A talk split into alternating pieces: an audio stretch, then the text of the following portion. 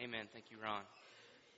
Uh, good morning. My name is Drew Bennett. I'm one of the pastors here at Church of the Redeemer. We are in the middle of a series uh, throughout this spring, heading towards the cross of Jesus, uh, which we will celebrate on Palm Sunday, which is just in two weeks, believe it or not, and then uh, on to his resurrection on Easter Sunday, which is only three weeks away. Uh, so it's time to get excited and start to prepare for those things. And so we're going to continue this morning looking at the, the Gospel of Matthew uh, in chapter 27 as Jesus stands before Pilate this morning, uh, continuing on his journey towards his death and then ultimately his resurrection. So if you have a Bible and you want to read along with me, you can. If not, don't worry. It's printed for you in your worship folder. It'll also be on the screen behind me uh, for Matthew 27, verses 1 and 2, and then skipping down to verses 11 through 31. Okay, let's read together this morning. When morning came, all the chief priests and the elders of the people took counsel against Jesus to put him to death. And they bound him and led him away and delivered him over to Pilate the governor. Now Jesus stood before the governor, and the governor asked him, Are you king of the Jews? Jesus said, You have said so. But when he was accused by the chief priests and the elders, he gave no answer.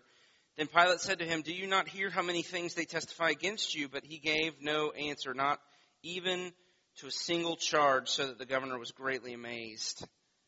Now at the feast, the governor was accustomed to release for the crowd any one prisoner whom they wanted, and they had a, then a notorious prisoner called Barabbas, or Jesus Barabbas. So when they had gathered, Pilate said to them, Whom do you want me to release to you, Jesus Barabbas, or Jesus who is called Christ? For he knew that it was out of envy that they had delivered him up.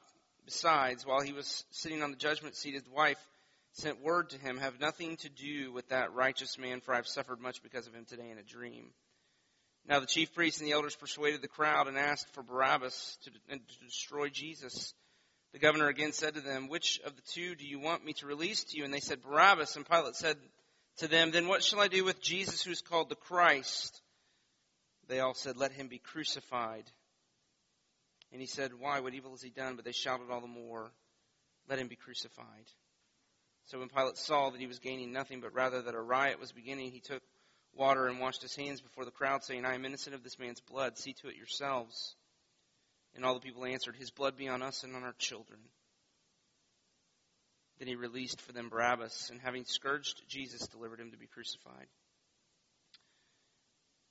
Then the soldiers of the governor took Jesus to the governor's headquarters and gathered the whole battalion before him, and they stripped him and put a scarlet robe on him and twisted together a crown of thorns. They put it on his head and put a reed in his right hand, and kneeling before him, they mocked him, saying, Hail, King of the Jews! And they spit on him and took the reed and struck him on the head. And when they had mocked him, they stripped him of the robe and put his own clothes on him, and they led him away to crucify him. Now, this is God's word. Uh, these verses at the end of this selected passage here in verses 27 through 31 have always really astonished me. And so I'd like to start there, if you can just imagine this with me. Pilate's soldiers clothed Jesus in a scarlet robe, and they put a crown upon his head, and they put a scepter in his hand, and they bow down before him as if he were a king. But they are not worshiping him, they're mocking him. Because you see, the crown is not a crown of gold inlaid with precious jewels, it is a crown of thorns, and the scepter is not made of iron, it is a reed, it's a flimsy thing to signify his weakness. I mean, this whole thing happening here at the end of these verses is a parody. They're making fun of him. They're mocking him. He's no king. I mean, look at him. He's bloody and beaten, defeated. He's pathetic. He's lost. He's been conquered. but there's a great deal of irony in this scene because though the soldiers can't imagine it standing before them, in this moment is not some provincial political upstart. This is not some ruler of a small, inconsequential people under Roman occupation. This man is not a would be rival of Caesar. This is the King of heaven. I mean, this is the God of the universe. They are spitting on and they are mocking the one who breathed the breath into their lungs by which they mock him. And yet it's come to this wicked, ungrateful men cursing and mocking their Creator. And we're, me, I, I'm left scratching my head. Why would God do this? Why would He subject His Son to this? What, I mean, what is this about? How is this even possible? Jesus' humiliation is just too much to bear for me. And yet the scripture is very clear that this is no accident. I mean, this is no accident. This is the eternal purpose and counsel of God the Trinity coming to fruition in human history. I mean, this bloody beaten man, he's not lost. He's not been conquered. He's conquering. He's winning. He's saving. But it's just upside down. I mean, Jesus is the true king. He is the rightful king. But as Isaiah the prophet, we read it just a minute ago, says he, he's a king who looks like no king at all. There's no beauty or majesty about him that would cause us to admire him. He's a king who bears a cross. And there's a very concrete point, I think, of application in this for us. And that mean eh, it's just this. It's that taking up our cross and following this king in these verses, which we see here, which is what is commanded of us to do, entering into his dying life for the sake of others, this is going to lead to a completely unique, strange, upside down, radically countercultural way of living. I mean, the cross of Jesus is going to shape all the different aspects of our lives.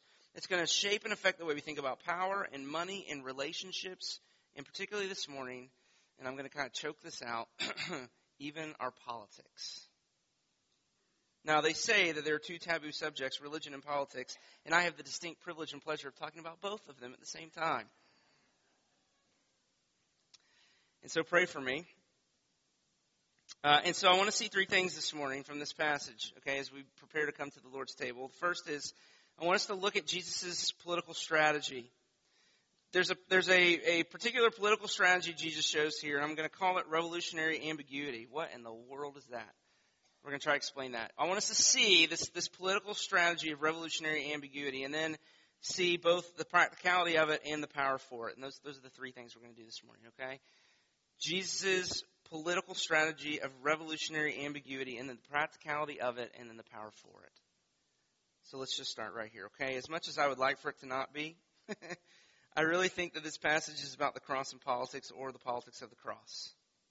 Now, our word, politics, comes from a Greek word polis, which referred to a city-state in ancient Greece. So politics is your theory of government or how human communities should be ordered under government. Or there's a deeper issue, I think, in, in this, this idea of politics, and that is that there, politics is a particular social theory of power and how you use power to change things for the better. Politics, your, your politics is the way you understand how you get things done the way you get the work done in society. So you think through the issues of poverty and abortion and, and you know, care for the elderly and, and et cetera. So how do you attack these things? How do you use whatever power and influence you have to bring about change in the particular problem areas of a society for the good of the whole community? That's what we mean by politics. And the reason I say this is the focal point of this passage is Matthew 27:11. If you look there, Pilate asks Jesus a question. He says, Are you king of the Jews? Now, don't think Pilate is inquiring about whether Jesus is Messiah. That's not Pilate's interest at all. This is not a theological question. Okay? He's not asking if Jesus is the long awaited king that's coming. He's trying to uncover Jesus' political ambitions. He wants to know if Jesus has a political agenda. You know, does Jesus see himself as a king? Does he see himself as a rival to Herod? Or worse, does he see himself as a rival to Pilate and to Caesar? So the summary of Pilate's question can be put this way. What does Jesus in his movement have to do with the political, political structures of that day? And then by consequence of ours as well. And so let's look and see how Jesus answers this here. You see how he answers the question in verse 11? You have said so. Well, well thank you, Jesus, for all that information. Right? You've said so. Now, what, what does that mean? I mean, what, what?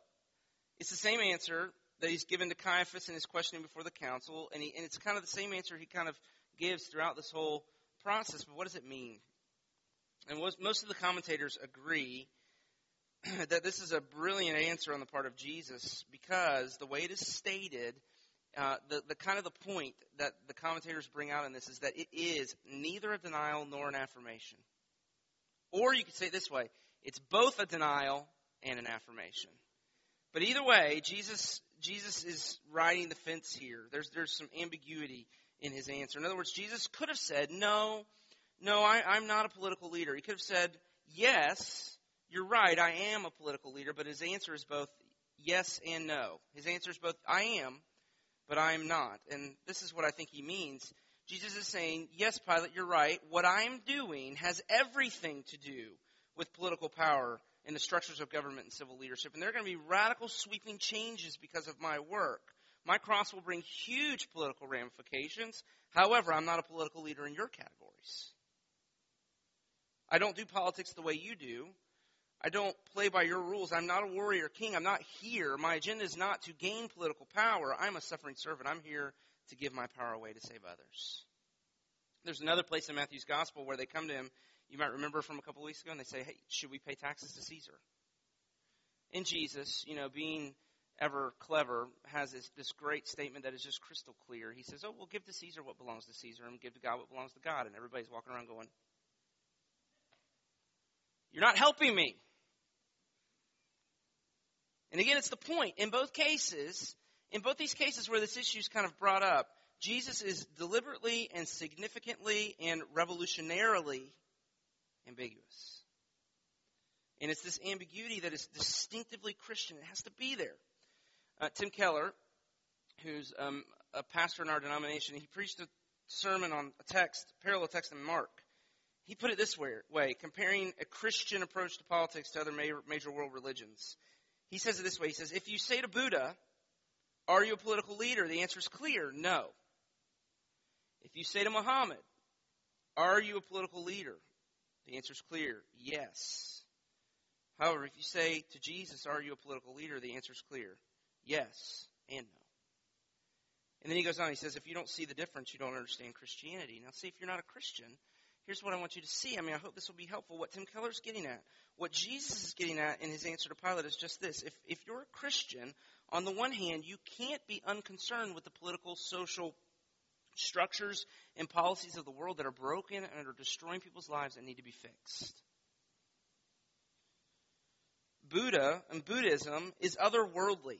It's otherworldly, but not Christianity. I mean, Buddhism claims to be a spiritual movement that's only concerned with individual spiritual enlightenment of of persons. But Christianity is a spiritual movement and a political movement and a social movement. Jesus has come to make all things new, and there are things that need to change, and it's our job to make sure they change. At the same time, if you're a Christian, you can't take up the sword, right? That's not the strategy. You can't grasp for power and try to bring about change through power plays and backroom deals and coercion. That's the world's politics. So, Islam, on this hand, Islam is militant even the more refined versions of it, right? The, the radical, the, the agenda of radical Islam is to gain political power and then to use that power to advance Islam in the world and to punish infidels. And even smarter Muslims. I read an article in the, the New York Times or someplace this week about a movement in Egypt where it's a more kind of refined um, movement of Islam where the goal is just is this to gain a political foothold, to do whatever they, you have to do to gain a political foothold, and then through threat of violence or in the more refined version, just through sheer force of numbers. Force a radical fundamentalist agenda upon the rest of society and ultimately the rest of the world. But Christians don't do that. They don't do, at least we shouldn't do that. Christians are not militant. We don't take up the sword and kill people in the name of Jesus. We're not to be combative or violent or extreme. This is exactly the point Jesus makes to Pilate in John's account in his gospel. He says, my kingdom is not of this world. If it were so, my servants would be fighting that I might not be delivered, over to the Jews, but my kingdom is not of this world. So you see, even though Jesus' answer is yes, of course there are political and social, you know, implications and ramifications, the answer is also no, because the goal in the end of his life was not a throne, it was the cross. Jesus won't get his work done the way Pilate might expect. It won't be trying to seize power from Rome. He's going to give his power away. He's going to suffer and he's going to die. Now, let me say it another way. Jesus, Jesus is opposed to two polarizing approaches to politics and cultural engagement that were around in his day and are still around in ours. On the one hand, there was this group called the Essenes, and the Essenes basically believed that it was their job just to pull out from society and live a holy life and wait for Messiah to come. And so they all went out to the desert and they formed this kind of community out in the desert and they kind of did their own thing right? So the Essenes try to withdraw. They would be people who say, no, of course you don't pay taxes. Don't get involved politically. Just come out and be holy. They had no political agenda at all. On the other side of things, there were the Zealots, and the Zealots were a political party of people that wanted, they, that all their talk was about grabbing political power and using it to bring about the kingdom of God on the earth. And Jesus is right in the middle of the two. That's the point. He's right there in the middle.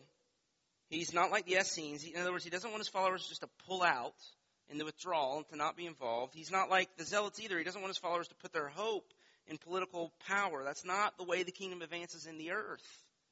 God's purposes are not advanced through taking control of government. And so what we're being taught here, be politically minded, be involved, work for righteousness, correct justice, deal with the issues of the day, make sure the poor are cared for, critique and fight against unjust laws. Do all of that work, but don't forget that political power is penultimate. You know what that means? It means it's an inadequate vehicle for the kind of change that Jesus means to bring about through his life, death, and resurrection. And this is what he's teaching us here. Is Christianity a political movement? Yes and no. Is Christianity a conservative movement? Yes and no. Is Christianity a liberal movement? Yes and no. So that's Jesus' political strategy. Anybody confused?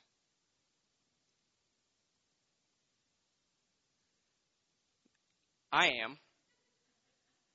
So we need to talk about some of the practicalities of this as well. And I want to focus on something that's right here in the text as we think about this second point. If you have a Bible that prints the words of Jesus in red, there's going to be one thing that should probably stand out to you in this passage, and that is that in the whole passage, there are only four words that are in red, only two in the Greek. In this whole deal, these 31 voices, verses, Jesus says four words in the whole scene. He refuses to speak up for himself against the accusations of the Jews. You see that there in verses 10 and 11, or 11 through 14.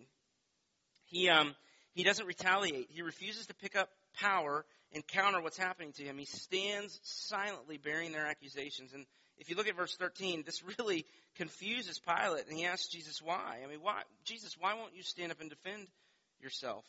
I mean, Pilate knows their accusations are ridiculous. We're even told later he knows this because of envy that they've brought him forward, and yet Jesus gives no answer.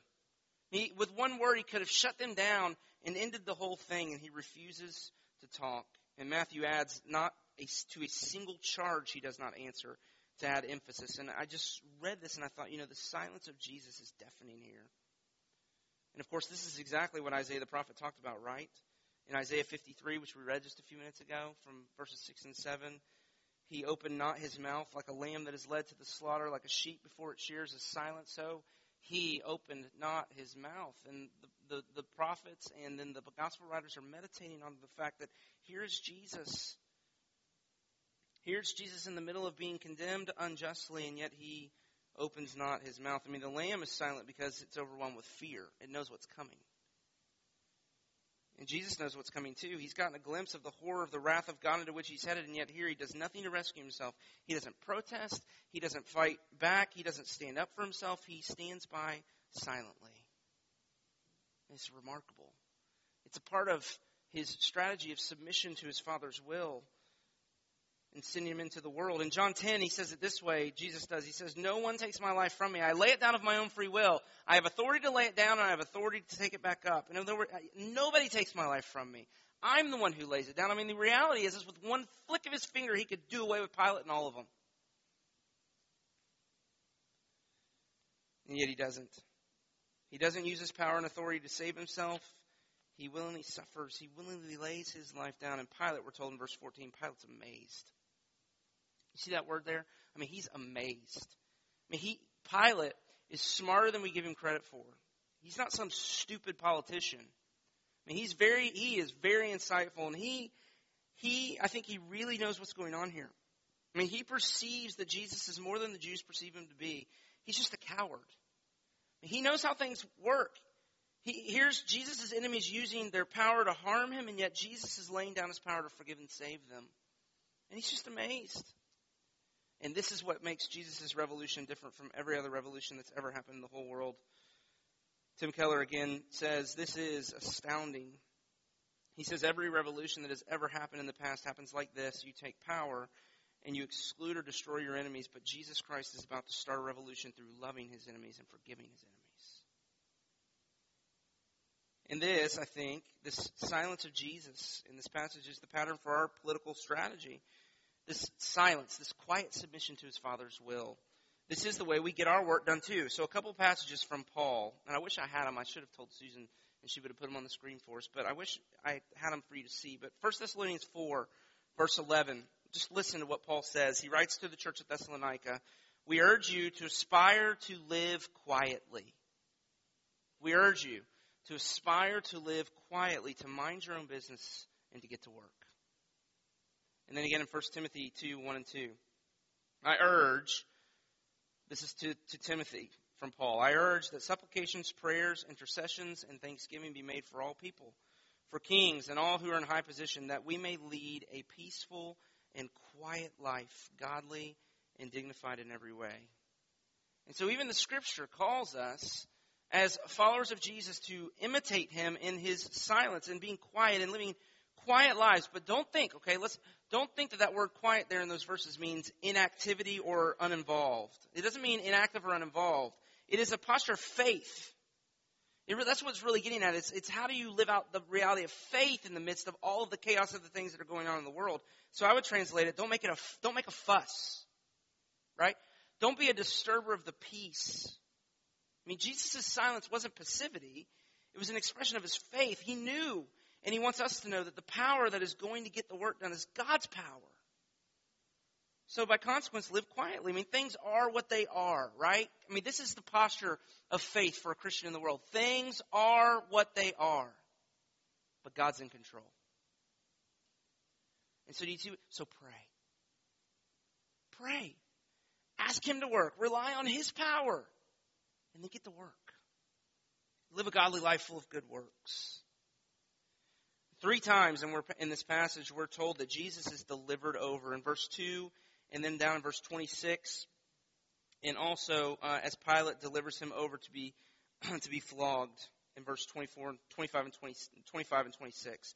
Three times this, this word phrase, this, he is delivered over, and it's a word that is deliberately used to mean uh, that Jesus is powerless in this whole event. He is just being, he is at the whim and the beck and call of the, the religious leaders and the civil authorities, that he is being delivered over. They are using their power to bring about all these things that are happening to him. And, but what, what's fascinating and what's amazing is, is the reason Jesus can face down those powers the way he does here is he knows that the ultimate power and authority was not Pilate, in Pilate's hand, but it was God in heaven. And that in Acts 2:23 we're told that God is the one that's delivering him over to Pilate. That God here in these all this stuff that's happening, God is working out his purpose and plan for the salvation of all people. And Jesus understands that real power is not Pilate. Real power is not the authority of the, the religious leaders. Real power is God on high who ordains all things according to the counsel of his will. And underneath that authority and underneath that recognition of God's sovereign power and authority over everything that happens, even in these dark moments of his life. He's quiet. And look what it produced. It produced amazing courage and fortitude in him. I mean, if you just think about Jesus in this scene, I mean, I'm, I'm, I'm, I'm I marvel at the interpersonal peace and the quietness of heart. It's not just that he's quiet with his mouth. It's quietness of heart that allows him to remain silent here. He doesn't appear fazed at all. He's not afraid. His confidence is not shaken in the least bit, but at the same time, if you notice, there's this unbelievable humility that issues forth in him, showing to us a different paradigm, a new paradigm and pattern for using his power. And this is what this is what we so desperately need. We need the same inner peace, this fortitude, this quietness of heart, and this new pattern for using power, this humility that Jesus is showing. In order to live a quiet life, it takes incredible courage to be quiet right? To make sure, you know, not make sure your voice is heard. It takes incredible courage to be content to go unnoticed or to even be misunderstood. And if you're quiet long enough, you'll eventually be forgotten. I mean, the squeaky wheel gets the grease. And so you have to be emptied of all self concern to be able to live like that. You have to know you're in God's hands and that He's patiently working out His purposes and He's not forgotten you. So you don't have to grasp for control. But you have to have humility too. Do you see that? I mean, in order to live a quiet life, you really do have to be possessed by a humility that's beyond your ability to produce because it means to live this quiet life that the scripture's calling us to. It means you've got to give up on trying to do quote unquote big things for God and just do what's right in front of you. You have to content yourself with being behind the scenes and unnoticed and not on the nightly news. You have to be emptied of all selfish ambition in order to live like that. Now, what happened with Jesus' followers in the first few centuries after he left is Christianity spread to such an extent that within 250 to 300 years, the whole Roman Empire had been, okay, quote unquote, Christianized. But how did that happen? I mean, how is it that, that political movement started by this one man who's going to be on a cross in about five hours, how in the world was it that in 250 to 300 years that this man and his movement had conquered the known Roman world? It wasn't through gaining political worldly power, but through the sacrifice and suffering of his followers for the sake of others. For the first 300 years, the church was marginalized and persecuted. There was no power or social standing for the early Christians to leverage. And so what we see, how this quietness of life gets worked out, is what we see is the early church didn't look to the state uh, to solve all of the problems of the, their, their day. They became the solution to the social and political problems of their day. And it's through their lives of humble, working submission to the Father's plan, living quiet lives, busy, active, doing good works, uh, that brought about the revolution that Jesus has begun to start. Now, let me give you just one example. One example um, from the early days of the of the church. Um, the, the, Christians were really, really involved in social health reform, which is uh, an interesting parallel to our own day and time and what a lot of the political dialogue is about these days. But what would happen is in these ancient cultures and cities, the plague would come in, and every you know 50 years or so there would be this huge sweeping plague, and up to uh, you know a third or a quarter of the city would die from this plague. And what would happen is, is when the plagues came, the people of the cities would take off for the countryside as fast as they possibly could to get away from the spread of the contagion. Uh, but what happened was, is in the early centuries, uh, the, the Christians adopted a different strategy. They refused to do that. And the early Christians decided that they would stay in the cities and they would take care of their family and their friends and their neighbors who were getting sick, even though they knew how dangerous it was. And so, one social commentator, a guy named Rodney Stark, has written a book that chronicles this for us. And here's his description of an eyewitness account of how the Christians acted in this day and time. He says, quote, Christians in the plague showed unbounded love and loyalty, never sparing themselves and thinking only of their neighbor. Heedless of danger, they took charge of the sick, attending to their every need and ministering to them in Christ. And many died, for they were infected by their neighbors. But when they departed life, they did so so serenely and cheerfully, accepting their pains. Many Christians, in nursing and curing their neighbors, transferred their death to themselves and died in their stead. Just one little, just I just one little snapshot of what it looks like. That kind of neighbor love, that social policy on the part of the early church brought sweeping social and political changes and arrangements to the culture. That little self sacrifice, self denial, that little cross they bear. And so, if that's really what we're being called to here, then we have to wrap up and ask this third question. Then, how in the world, how in the world do we find the power to live like that? Do you see that? My neighbor's sick. If I help him, I might get sick too. I might even die. But I'm going to go and I'm going to help, and I'm going to risk my own death so that my neighbor can get well. I mean, where do you find? You see, where do you find the courage to do this? On the way to on the way to church this morning, I'm hot, Ashley's cold. Or no, sorry, other way around. I'm cold, Ashley's hot. Is the air going to be turned off so that I'm no longer cold? Is it going to stay on so that she's no longer hot? Right? The baby's crying in the middle of the night. I'm tired, she's tired. Who's going to become more tired? And who's going to stay asleep? There, do you see, there are a million, there are a million, million things like this that happen. You know, my friend, uh, his car doesn't work, and he can't get to work. My car works.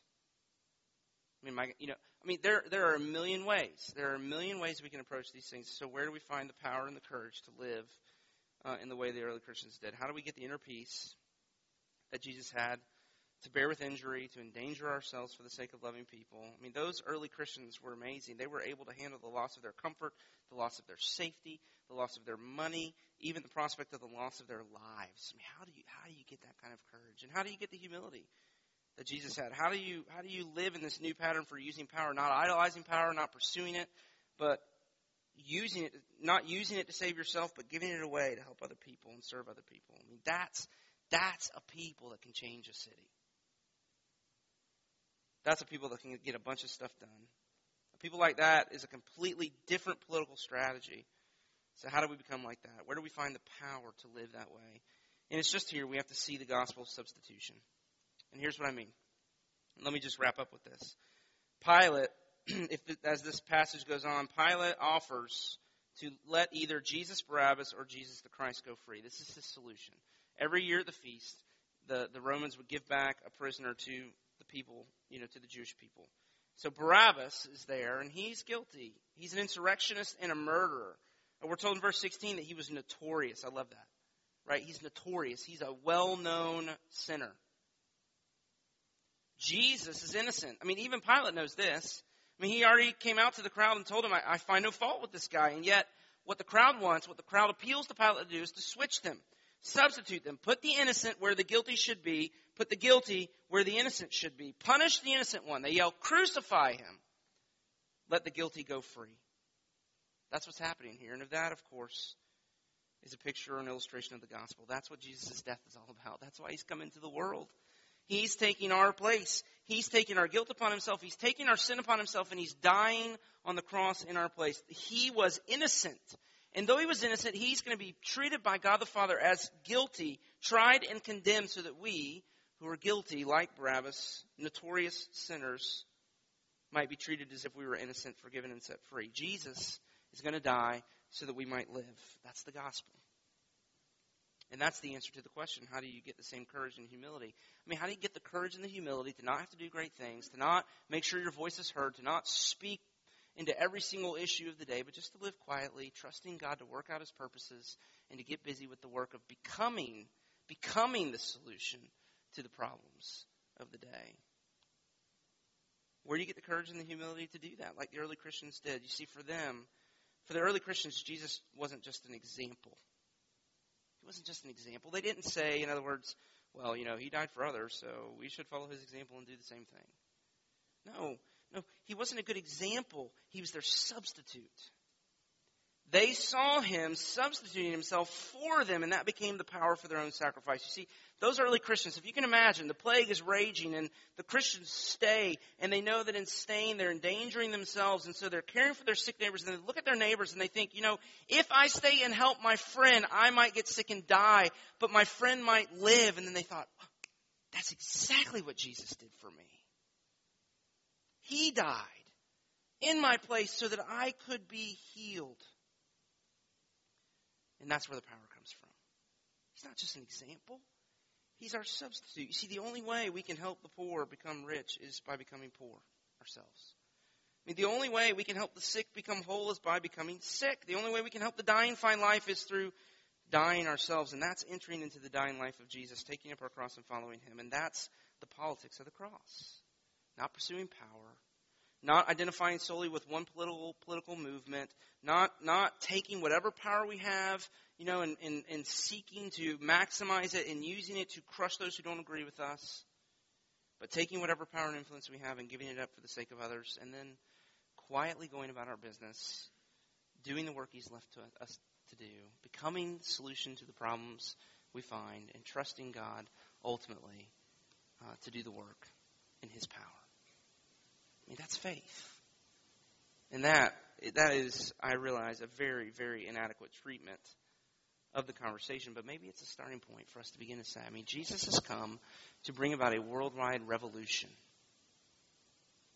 Not through the channels of worldly power and influence, but with small, insignificant people who live in small little cities with lots of great lakes to go, uh, you know, go swim in and, and ski on. I mean, this Jesus means to take this people and to make us the solution to the problems that our city faces and our world faces, if we would but give our lives to Him and willingly take our cross and follow Him. And so let's pray as we come to this table this morning that He would continue to do that work in us. Lord Jesus, we pray and we ask that you would come now. Inform us as your people. Come.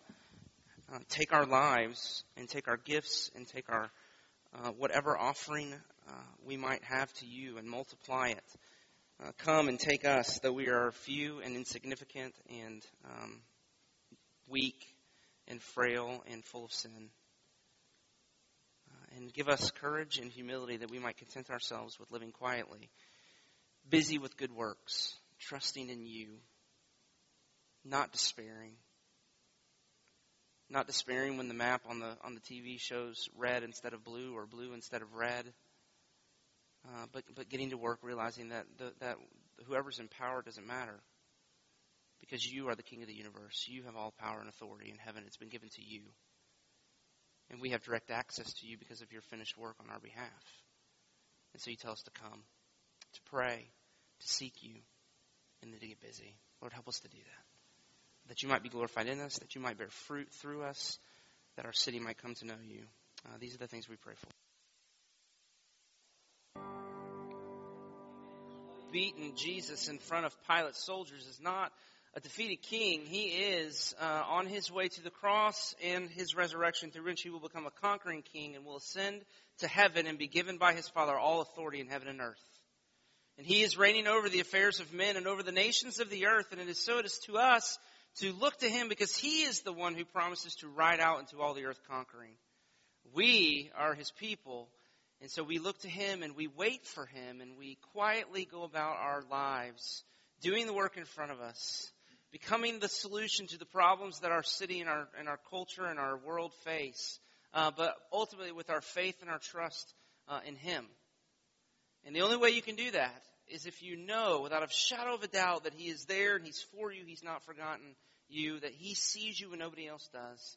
And that's the promise of this benediction that as you go to live quietly, not making a name for yourself, not making a big fuss, but just to get busy doing the work that's before you, to die for the sake of others the way He died for you, here's the promise that He sees you and that He's for you. It's in this benediction, so receive it. May the Lord bless you and keep you. May the Lord make his face shine upon you, be gracious to you. May the Lord turn his face towards you and give you his peace both now and forevermore. Amen. Go in his peace.